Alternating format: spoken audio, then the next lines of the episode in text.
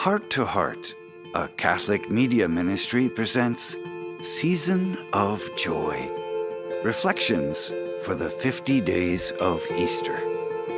Today's reflection is by the Most Reverend Jeffrey S. Grob.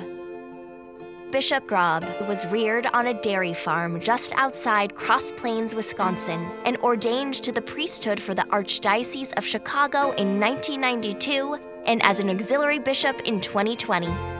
Over the years, he has been blessed by God to serve in various positions from associate pastor and pastor to chancellor and judicial vicar. Now, let's listen to today's scripture, followed by Bishop Grob's reflection. The Holy Gospel according to John. Jesus said to his disciples, If you love me, you will keep my commandments. And I will ask the Father, and he will give you another advocate to be with you always, the Spirit of truth, whom the world cannot accept, because it neither sees nor knows him. But you know him, because he remains with you and will be in you. I will not leave you orphans. I will come to you. In a little while, the world will no longer see me, but you will see me, because I live and you will live. On that day, you will realize that I am in my Father, and you are in me, and I in you. Whoever has my commandments and observes them is the one who loves me, and whoever loves me will be loved by my Father and I will love him and reveal myself to him. The Gospel of the Lord.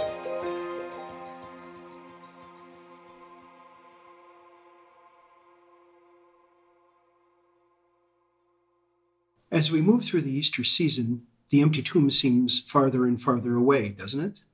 The meaning of the resurrection rather than the fact of the resurrection, moves to the forefront of our weekly reflections.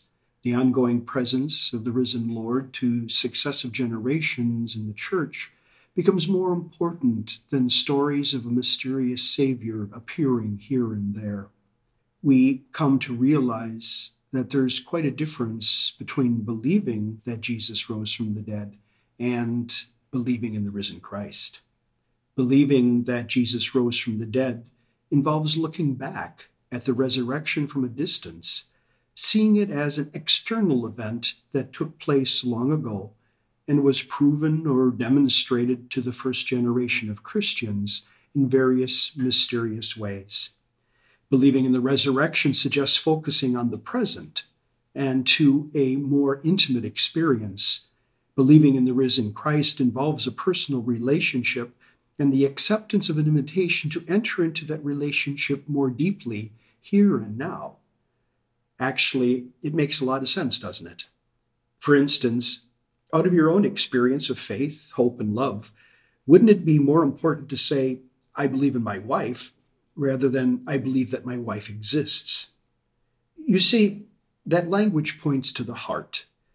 When we believe in someone, we're more inclined to trust that person to dance in the dark with that person, so to speak. Let's look back at the gospel for a moment then. The setting is the table on the night before Jesus died. Judas left the room. Jesus speaks in language that is beyond time. He points to his death and resurrection, not as historical moments, but as opening moments of an ongoing event in which his friends will participate. Both Jesus' language and its content are mysterious and timeless. They deal not with facts of history, but with an ongoing, unfolding reality, which we believe is the kingdom of God, the inbreaking of God in our lives, in our world a renewal of all creation in a very profound way. What does Jesus say? Recall the scriptures. And I will ask the Father, and he will give you another advocate to be with you always, the Spirit of truth, whom the world cannot accept because it neither sees nor knows him. But you know him because he remains with you and will be in you. I will not leave you orphans. I will come to you. In a little while, the world will no longer see me, but you will see me because I live and you will live. On that day, you will realize that I am in my Father, and you are in me, and I in you. What profound and comforting words, huh? It makes no sense to believe simply that Jesus is telling the truth here. Rather, we are invited to believe in what he is saying as he promises to send the Holy Spirit, that advocate, the paraclete, that is the mysterious way in which he will continue to be present for all time, to inspire wisdom, to give courage, to surround in love. This role of the Holy Spirit in the lives of the disciples back then and in ours now is beautifully captured in the words of the fourth Eucharistic prayer, which states in part that we might live no longer for ourselves, but for Him. He sent the Holy Spirit from you, Father, as the first fruits of those who believe, so that, bringing to perfection His work in the world, He might sanctify creation to the full.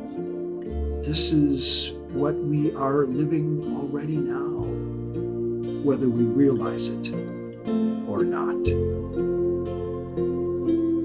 We hope you've enjoyed today's Season of Joy reflection. Tune in tomorrow for the next edition in our Easter series. And if you haven't already joined our email list, visit htoh.us to sign up and receive more inspirational content delivered right to your inbox. May God bless your heart and the hearts of all your loved ones.